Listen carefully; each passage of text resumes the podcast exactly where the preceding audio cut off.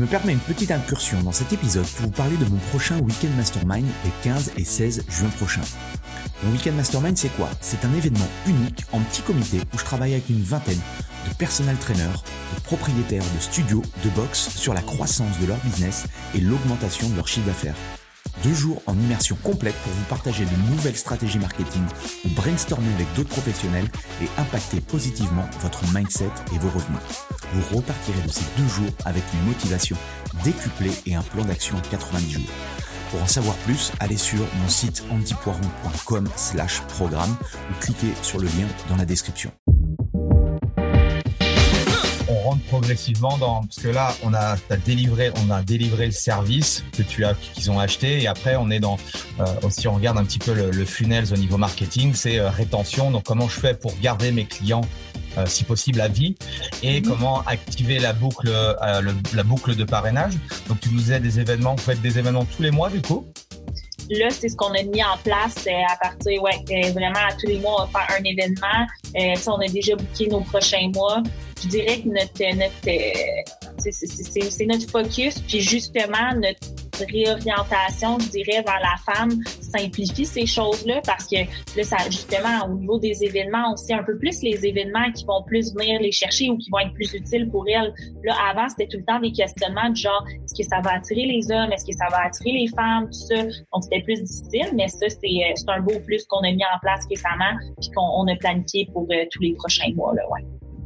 Oui, plus tu connais la personne en face de toi, c'est comme dans la vie, hein, si tu connais bien ta femme, tu peux lui offrir vraiment le cadeau qui lui fera plaisir. Donc c'est un peu la même chose dans le business.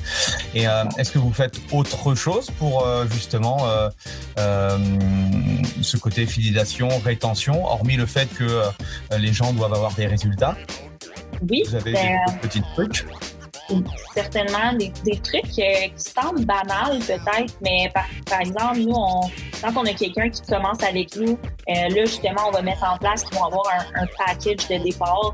Donc, ils vont avoir un cahier à remplir qui selon le coach, va avoir certaines phases à faire avec la personne au travers des mois.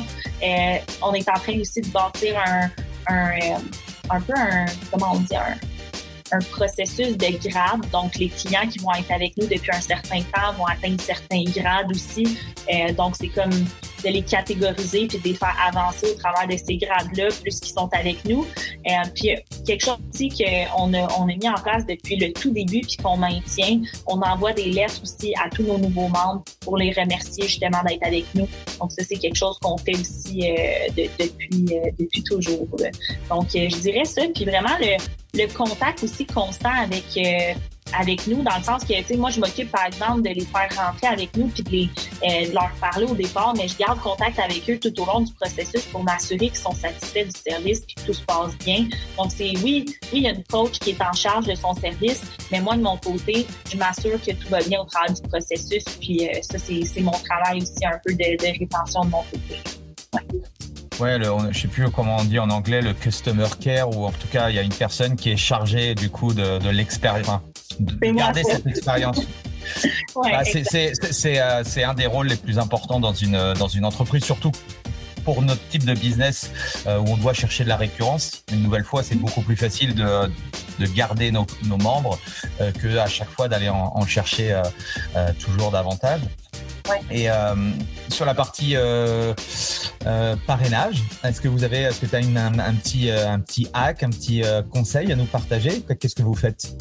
Qu'est-ce que tu veux dire par parrainage?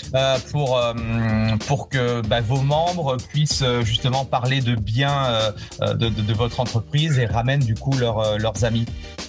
C'est quelque chose que de notre côté, pas qu'on a de la difficulté, mais je dirais que c'est quelque chose qui est à travailler, le côté référencement un peu.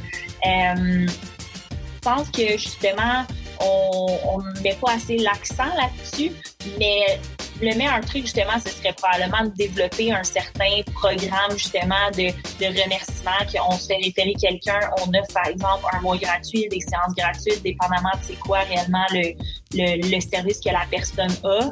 Mais je te dirais que de notre côté, ça, c'est une de nos lacunes, c'est qu'on a de la difficulté à venir exploiter ce côté-là de l'entreprise, quand on sait très bien que c'est probablement ça qu'on devrait exploiter avant tout.